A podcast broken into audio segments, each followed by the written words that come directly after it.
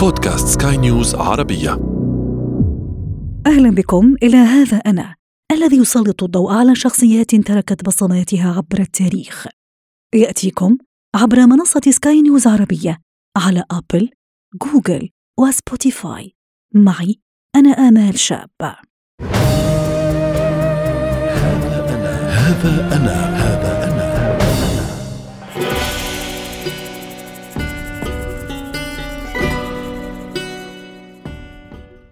فيا فيوريتو الأرجنتين. شهر أكتوبر من عام 1960 يتنفس آخر الأنفاس، فيما دييغو مارادونا يتنفس أولها. إنه أحد أبناء دييغو مارادونا الأب 8. محاطاً بأسرته، دييغو أرماندو يحتفل بعيد ميلاده 3.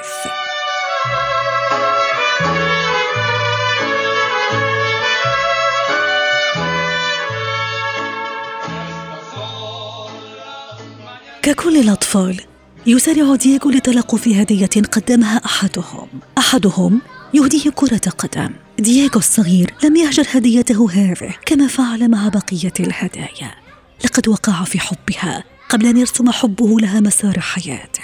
دييغو مارادونا ينضم إلى لوس سيبوليتاس، وهو فريق ناشئين تابع لنادي أرجنتينوس جونيورز، أحد أكبر النوادي الرياضية في الأرجنتين.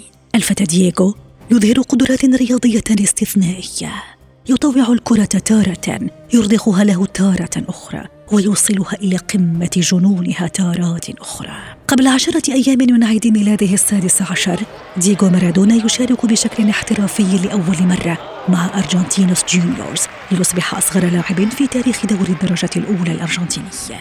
ل5 سنوات يلعب دييغو مارادونا في أرجنتينوس جونيورز، قبل أن ينتقل إلى بوكا جونيورز في صفقة قدرت ب$4 ملايين.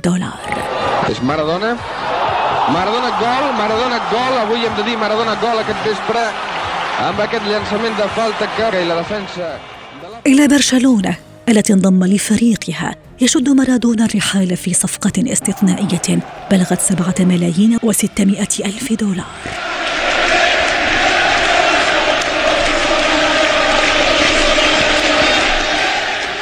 لم تكن فترة انضمامه لبرشلونة وردية، لقد عانى في هذه الفترة من نوبات التهاب الكبد، ثم من إصابة في الكاحل، فضلاً عن المشاجرة العنيفة التي شارك فيها بشكل مباشر أمام الملك خوان كارلوس في نهائي كأس ملك إسبانيا.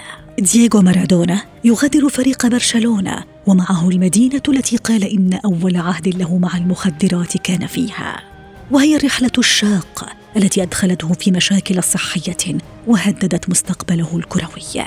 دييغو مارادونا ينضم لفريق نابولي. في الملعب، مارادونا لاعب خط الوسط يراوغ، يمرر الكرة بين قدمي خصمه العنيد، يلتفت الخصم فإذا بمارادونا في عرينه، يسدد، يسجل، ثم ينسحب.